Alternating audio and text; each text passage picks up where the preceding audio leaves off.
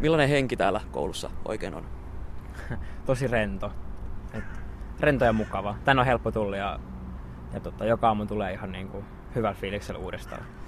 No, mitä mä nyt oon kattonut aika surkea. Mun mielestä tää on vähän liikaa sluibaa, kun seuraa sitä omaa luokkaa sun muuta, että porukka tulee surkeassa paikalle sun muuta, että se on sinänsä mun mielestä aika huono sit henki.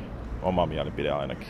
Kyllä tää vähän yllätti sit kun pääsi tänne, että et olisi voinut ehkä paremmin ollut asiat sun muuta. Millä tavalla yllätti? Mun mielestä kaikki on mennyt niin hitaasti. Tänä vuonna mun mielestä ei ole, tuntuu siltä, että oppinut melkein mitään. Miten opettajat sun mielestä onnistuvat työssään? Um, toisilla olisi vähän parantamisen varaa nimiä mitään sanomatta, mutta toiset mm, huomaa, että ne on oikeasti tosi passionate tätä alakohtaa, mitä ne opettaa. Minkälaisia parannusehdotuksia sä voisit antaa? Toiset vois saapua esimerkiksi ajoissa paikalle. Se olisi ihan hyvä lähtökohta. Sen, että opettajat pysyis kartalla siitä, että ketä on opettanut mitäkin. Toiset saattaa ruveta opettaa meille asioita, mitä ne luulee, että toiset on jo opettanut tai pohjustanut meille. No kaikki mun opettajat on hirveän tiukkoja, mutta ehkä se opettajan työ onkin semmoista, mutta ne osaa opettaa hyvin, mutta kyllä se on vähän rankkaa väliin, kun niiden kanssa tekee kaikkea. On tietenkin erilaisia opettajia, mutta kyllä ne osaa työnsä. Kuinka rauhaisia nämä oppitunnit oikein on? Kyllä ne on tosi rauhallisia.